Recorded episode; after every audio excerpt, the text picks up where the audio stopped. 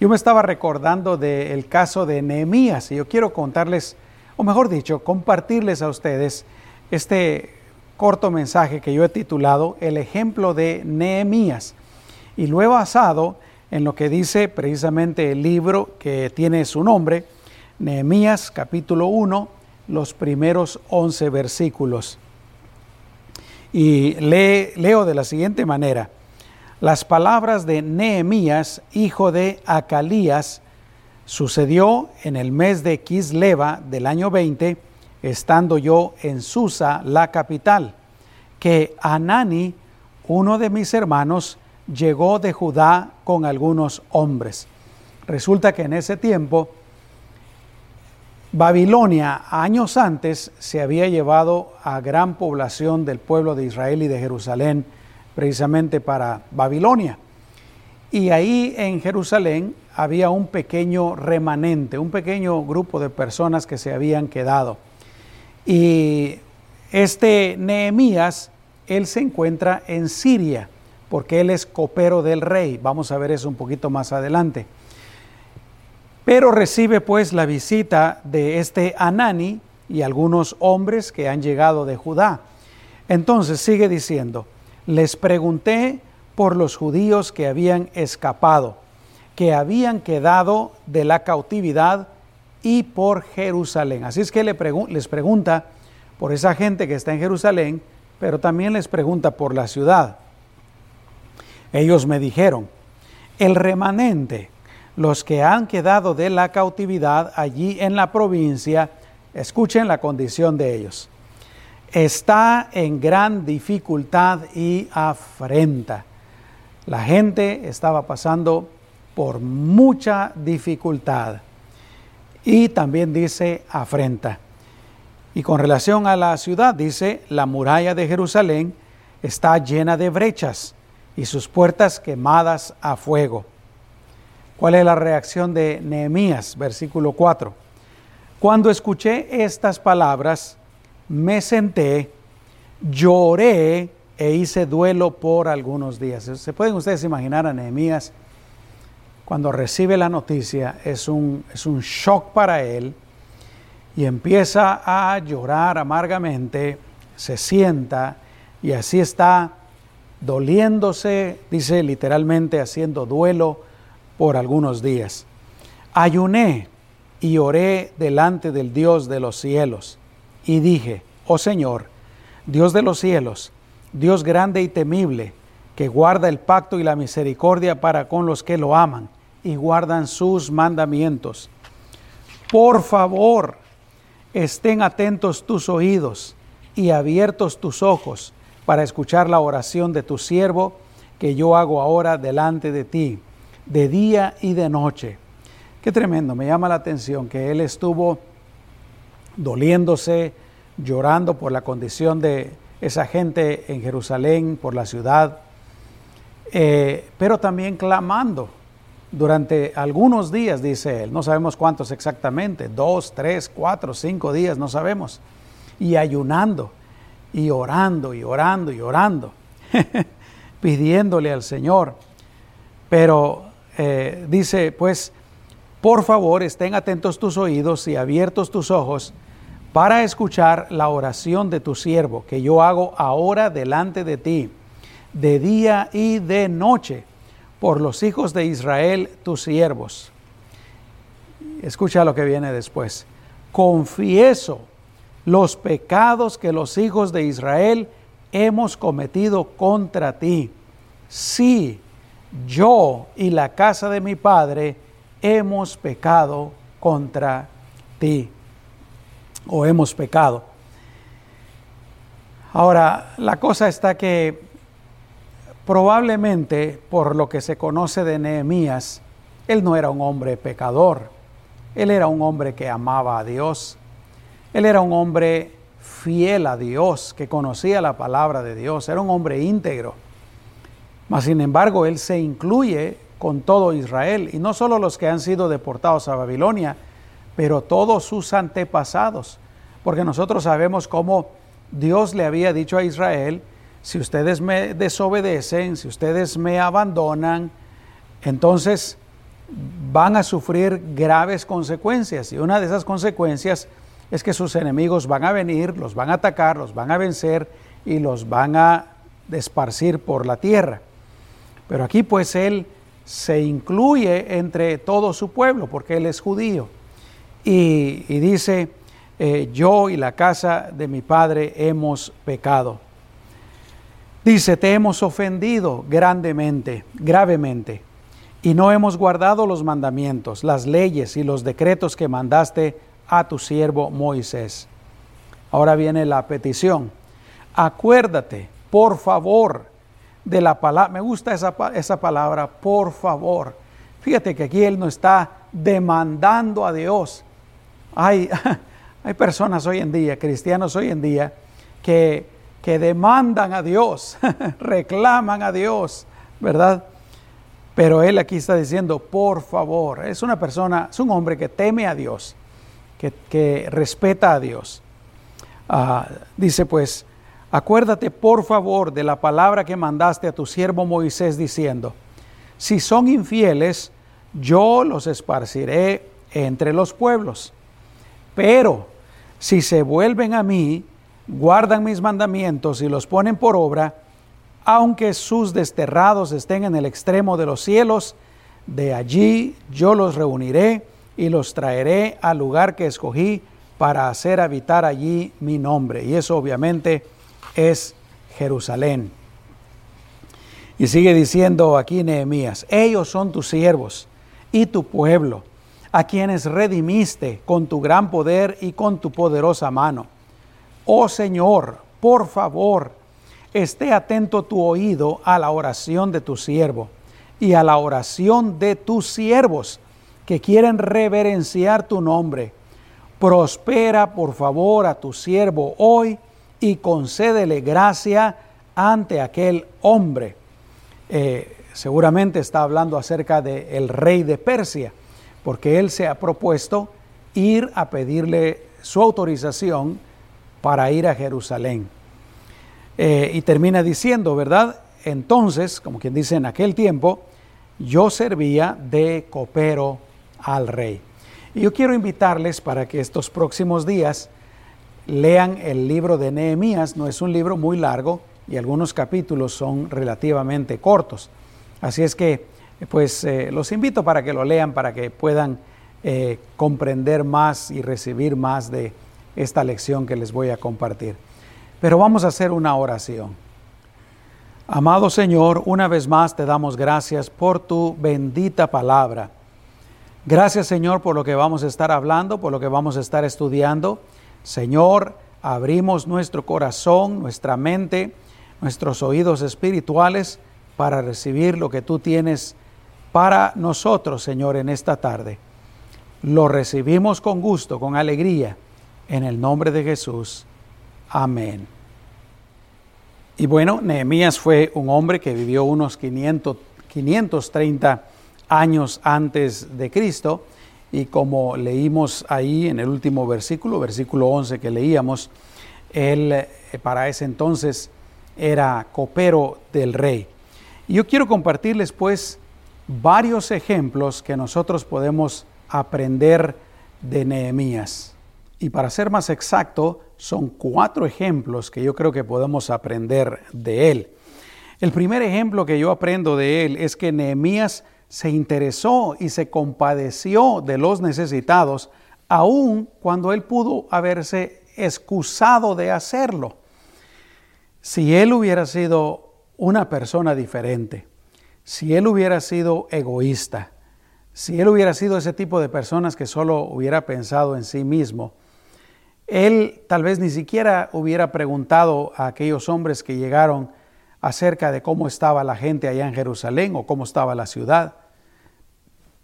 O si hubiera preguntado y le hubieran dicho, o si los otros hombres le hubieran contado, simplemente, a lo mejor él no se hubiera interesado para nada. ¿Por qué?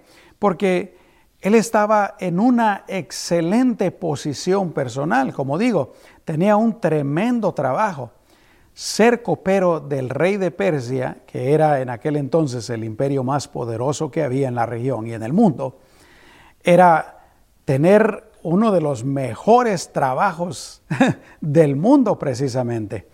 Así es que él pues tenía un tremendo trabajo. Él vivía en una tremenda comodidad, tenía riquezas, tenía buenos alimentos, tenía, tenía ropa, tenía pues, él vivía en la mejor ciudad del mundo, si se puede decir de esa manera. Él estaba completamente cómodo. Él, si hubiera querido, hubiera hecho a un lado totalmente esas noticias que estas personas le estaban compartiendo. Y el ejemplo que yo saco de esto, mis amados hermanos, es que los cristianos tenemos que pensar en todas las demás personas y también tenemos que pensar en sus necesidades. Sí, tenemos que pensar en las necesidades materiales. La palabra del Señor ahí en Santiago, ¿verdad? Nos da a entender de que si alguien está en necesidad y nosotros solo le, solo le decimos, bueno, que Dios te bendiga, que, que Dios te ayude, pero teniendo nosotros alguna manera de ayudarle, no lo hacemos, entonces estamos mal. Esa no es la voluntad del Señor. La voluntad de Dios es que si vemos a alguien que tiene necesidad material y nosotros podemos compartirle algo, aunque sea, aunque sea muy poquito, eh, debemos de hacerlo. Esa es la voluntad del Señor. Pero también tenemos que pensar en las necesidades del alma de las demás personas. Recordemos, mis amados hermanos, que todos en algún momento de la vida nos sentimos tristes, nos sentimos eh, angustiados, confundidos, nos podemos sentir deprimidos. Eh, bueno, eh, las personas no solamente tenemos un cuerpo, pero tenemos sentimientos, tenemos pensamientos. Y si hay alguien que está necesitado en el alma y nosotros podemos ayudarle, debemos de hacerlo pero especialmente en lo espiritual. Recordemos que la palabra del Señor nos dice, por cuanto todos pecaron y están destituidos de la gloria del Señor, todo el mundo, todos somos pecadores. Gracias a Dios que nosotros ya le conocimos como nuestro Salvador. Pero ¿qué, ¿qué, del resto de la gente que todavía no le conoce? Nosotros también tenemos que pensar en la necesidad espiritual de las otras personas que si ellos se mueren sin haber creído en Jesucristo como Señor y Salvador, sin haber pedido perdón, eh, eh, perdón, sin haber recibido el perdón de sus pecados, ellos se van a ir al lago de fuego por toda la eternidad. Así es que, mira qué interesante, Nehemías, él no tenía por qué, digámoslo como de una manera que se dice muy comúnmente en el mundo, ¿verdad? Él, no tenía necesidad de estarse preocupando por, por esa gente ni por Jerusalén. Él estaba re bien. Pero ¿qué pasó? La clase de persona que él era, que era un hombre que temía a Dios, que conocía a Dios, que conocía la palabra de Dios, lo hacía pues que se interesara por su pueblo, por sus hermanos, por la ciudad eh, del Señor. Colosenses capítulo 3, versículo 12. Mira lo que dice el apóstol Pablo ahí, inspirado por el Espíritu Santo. Por tanto, como escogidos de Dios, está hablándonos a nosotros, a los creyentes, ustedes como escogidos de Dios, como santos y amados, vístanse, dice, de profunda compasión, de benignidad, que es bondad, de humildad, de mansedumbre, de paciencia. En otras palabras, es como que dijera, ustedes los creyentes, los cristianos, ya han recibido el perdón de sus pecados. Dios, a, causa de la fe que ustedes han tenido en Cristo, ahora ustedes son escogidos, son santos, son amados. Entonces, por lo tanto, deben de ser de cierta manera. Y una de esas maneras, pues, es que debemos de sentir compasión por el necesitado, debemos de pensar en el necesitado y ayudar al necesitado dentro de nuestras ah, posibilidades. Porque eso es lo que pasa, que, que, a veces nos asustamos y a veces eh, no, nos, no queremos hacer nada por el necesitado porque como no tenemos mucho tal vez, eh, entonces no queremos hacer nada. Como no puedo dar mucho, no doy nada. Como no puedo resolver el problema de los demás, entonces no doy nada, no hago nada. No, aunque sea poquito, aunque sea poquito. Ese sería pues el primer ejemplo, que Nehemías se interesó y se compadeció de los necesitados aún cuando pudo haberse excusado de hacerlo. Él pudo haber dicho, yo estoy muy ocupado, estoy aquí en el reino persa, tengo mi trabajo, me mantengo ocupado. Y, no solo eso, pero ¿sabes qué? Dice eh, la Biblia que él andaba, él andaba triste y eso era algo prohibido para, para los coperos. Él no podía andar triste, él no podía andar con sus facciones pues manifestando tristeza, ni, ni llanto, ni nada de eso. Él siempre tenía que andar bien delante de, del rey. Esa era la ley, esa era la norma. Pero ¿qué pasa? Por eso es que él en, sus oraciones, ¿verdad? Él, él, pide a Dios que lo ayude cuando él se vaya a presentar delante del rey. El rey se da cuenta y yo creo que Dios ya había tratado con el rey y le pregunta, ¿por qué tú andas triste? Y entonces ya Nehemías le cuenta lo que está pasando y le pide permiso para ir a Jerusalén y, hacer algo. Qué tremendo. Primero Dios que todos nosotros, mis amados hermanos, si decimos que creemos en Jesucristo, si ya hemos eh, entregado nuestra vida a Él, nosotros también podamos sentir compasión por las demás personas que están en necesidad. El segundo ejemplo que yo encuentro eh, en Nehemías, que me gusta mucho, yo creo que tenemos que imitar también, es que Nehemías se sacrificó personalmente para ayudar a esos necesitados. Eh, como ya lo expliqué, él, cuando habla con el rey, él le pide permiso para ir a Jerusalén y en realidad se fue 12 años. Él dejó su trabajo, él dejó la comodidad, él dejó las riquezas, la, tranquilidad con la que él vivía ahí en el reino y estuvo dispuesto a enfrentar muchas dificultades. Y cuando tú lees el libro de Nehemías te das cuenta acerca de eso estuvo dispuesto a enfrentar aún conspiraciones en contra de él, eh, personas que, que no solamente malinterpretaron, sino que torcieron sus intenciones.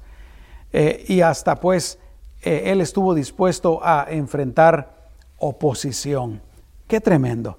No solo eso, pero también él usó de sus propios recursos para poder cumplir con lo que Dios había puesto en su corazón. Él tenía derecho, porque el rey de Persia lo nombra gobernador de Judea, y él como gobernador tenía derecho de recibir el salario de gobernador. Pero dice la Biblia que él rehusó recibir ese salario durante todos esos 12 años que él estuvo en Jerusalén. Y no solamente eso, pero dice la Biblia también que él eh, generalmente todos los días alimentaba a 150 hombres de ahí de, Jerusalén. Y él le daba la bienvenida a cualquier persona que, viniera y, y, le pidiera algo, especialmente a los judíos que estaban regresando de la deportación. Y yo creo pues que los cristianos, este es un tremendo ejemplo porque los cristianos también tenemos que estar dispuestos a sacrificarnos. Tristemente, ahora en el mundo cristiano, en el mundo evangélico, eh, anda pues unas olas de doctrinas un poquito raras, que yo creo que no son bíblicas. Es posible que vengan de Satanás mismo. Pero eh, ahora pues existe la noción de que como cristianos podemos ser ricos, podemos estar saludables todo el tiempo, podemos eh, estar libres de problemas y de dificultades, eh, podemos eh, nada más disfrutar la vida. Y por favor, no me malinterpreten, yo no digo que nada de eso sea posible. Dios es capaz y Él puede bendecirnos y prosperarnos materialmente. Dios puede sanar enfermedades. Dios es el que nos da la tranquilidad y la paz, etcétera. Todo eso Dios lo puede hacer. Pero lo cierto está que a veces también eh, pensamos, ¿verdad?, de que eh, yo voy a la iglesia y bueno, yo solo quiero escuchar mensajes que me hagan sentir bien, que me levanten el ánimo, mensajes del amor de Dios, de la bondad de Dios eh, para mi vida. Y tristemente a veces no estamos dispuestos a hacer ciertos sacrificios que yo creo que todos los cristianos deberíamos de hacer. Se nos está olvidando eh, algunas verdades fundamentales de lo que es ser cristiano y de lo que es la iglesia, etcétera. Eh, así es que definitivamente pues los cristianos tenemos que aprender a sacrificarnos también en ciertas áreas de nuestra vida. Por ejemplo, debemos de sacrificarnos para vivir una vida que sea agradable a Dios. ¿Y qué es esto? Bueno, principalmente una vida de santidad, una vida apartados del pecado, apartados del pecado. Y aquí no estoy hablando de, legalismo, sino que de pecado verdadero, pecado que está claro en la Biblia. Eh, tristemente, ¿verdad? Ahora los creyentes también, eh, voy a poner esa palabra entre comillas, los cristianos de hoy en día, se toman muchas libertades y aún practican y viven en pecado, pero aún así se sienten, eh, se siguen sintiendo cristianos y que están bien delante de Dios. No, los cristianos tenemos que sacrificarnos. ¿En dónde está, por ejemplo, aquellas palabras de Jesús que dice que el que quiera seguir en pos de Él, ¿verdad? Eh, se niegue a sí mismo.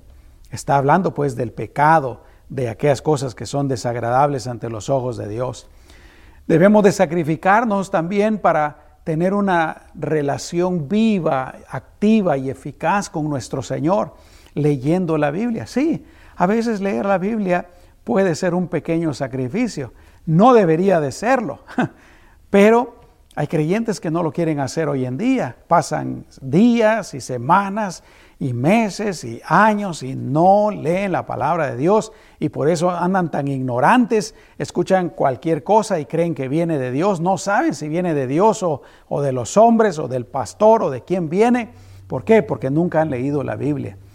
Eh, necesitamos sacrificarnos para orar, Necesitamos sacrificarnos pues para mantener esa relación personal con el Señor.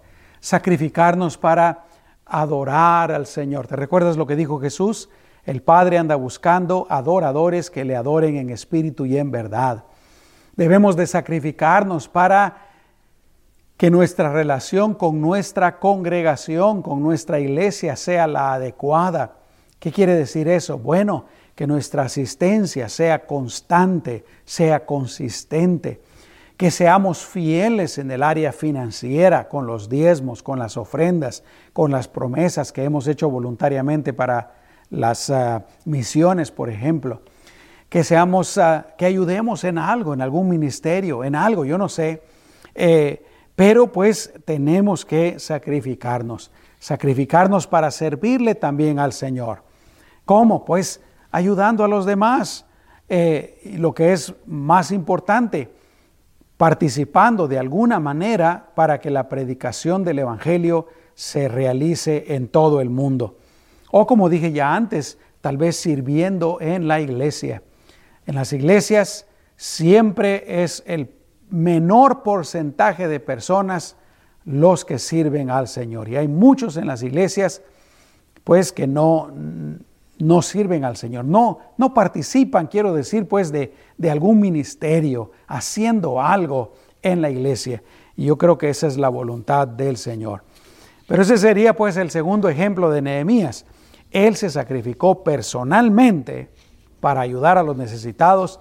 Y yo creo que también es la voluntad del Señor que nosotros también aprendamos a sacrificarnos un poco. Amén. El ejemplo número tres es que Nehemías no solo se ocupó de lo material, pero él también se ocupó de lo espiritual. Él fue a Jerusalén, reconstruyó las murallas, las puertas, el templo, él hizo reformas sociales, eh, se ocupó de que el pueblo se pusiera bien delante de Dios, etcétera, etcétera. Pero en lo espiritual, si tú lees el libro de Nehemías, él hizo muchas cosas muy importantes.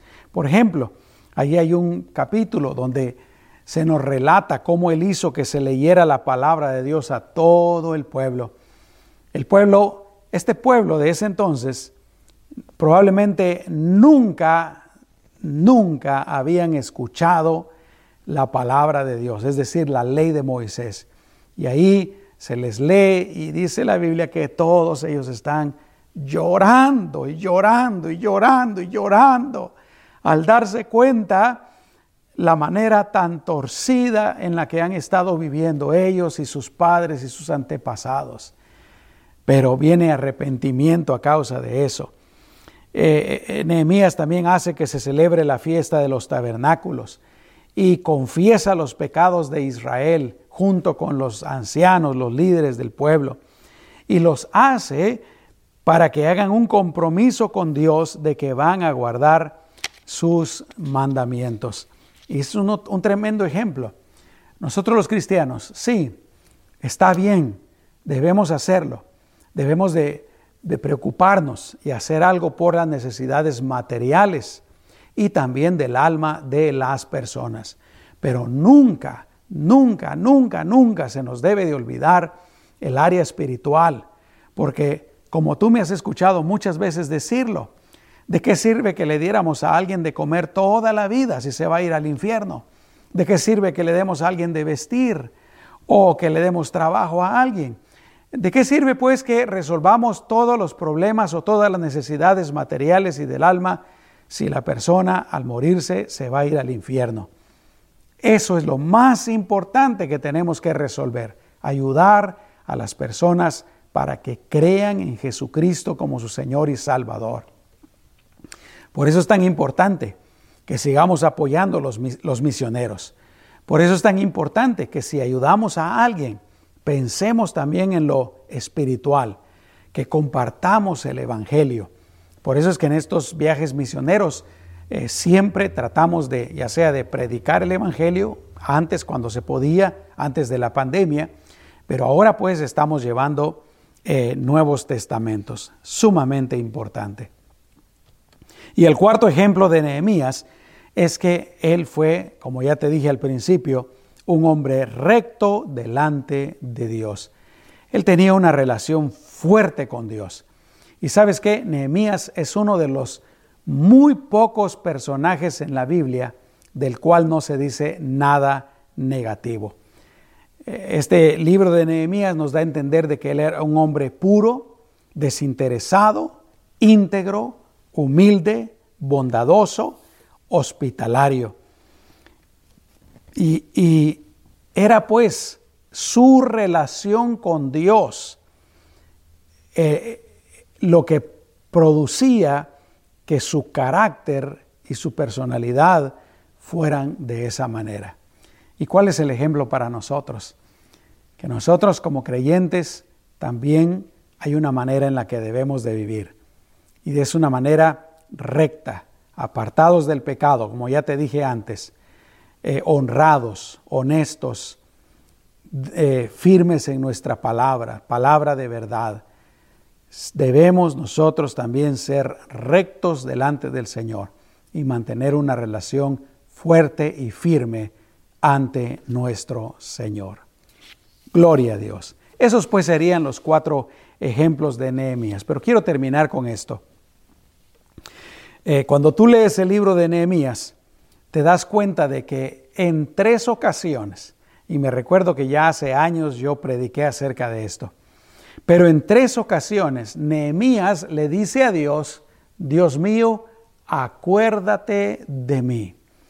Y definitivamente yo creo que se lo dice con humildad, se lo dice con temor. Sabiendo cómo era el carácter de Nehemías, definitivamente tuvo que ser así.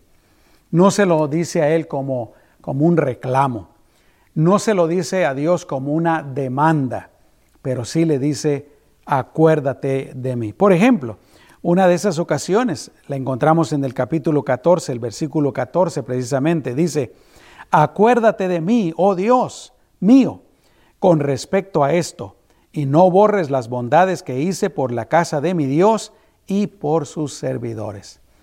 ¿Sabes por qué quería mencionar esto?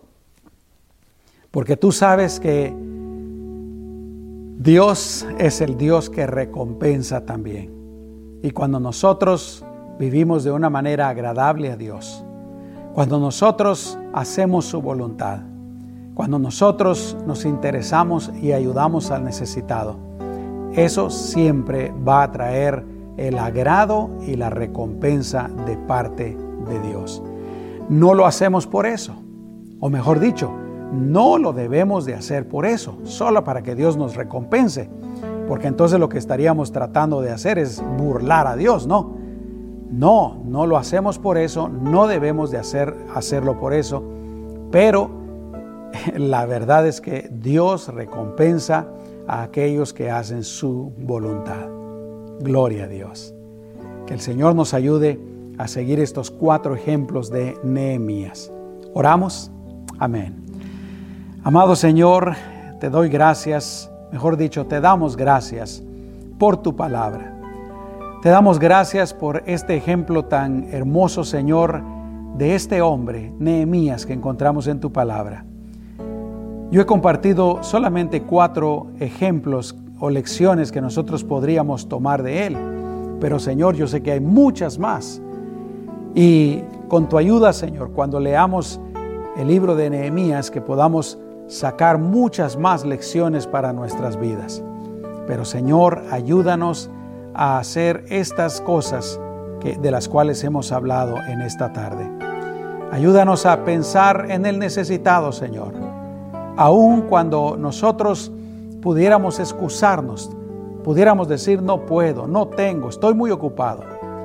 Ayúdanos, Señor, a sacrificarnos para agradarte a ti, para hacer tu voluntad para servirte, Señor. Ayúdanos, Señor, a, eh, Señor, seguir estas lecciones y estos ejemplos. En el nombre de Jesús te lo pedimos en esta tarde. Amén y amén. Gloria a Dios. Que así sea. Una vez más, no me quiero despedir sin orar por ti, por tu familia. Oramos, hermanos. Amén. Amado Señor, una vez más yo te quiero pedir por la por tu protección, Señor, para que tú, Señor, guardes a todos aquellos que me están viendo y que me están escuchando, que los guardes de todo mal, Señor, de toda enfermedad, de todo accidente, de toda pérdida, de cualquier cosa mala, incluyendo, por supuesto, los ataques del enemigo, Señor, cualquier tentación, cualquier cualquier cosa mala que pudiera venir en contra de sus vidas. Protégelos, guárdalos, en tu nombre precioso te lo pedimos, Señor.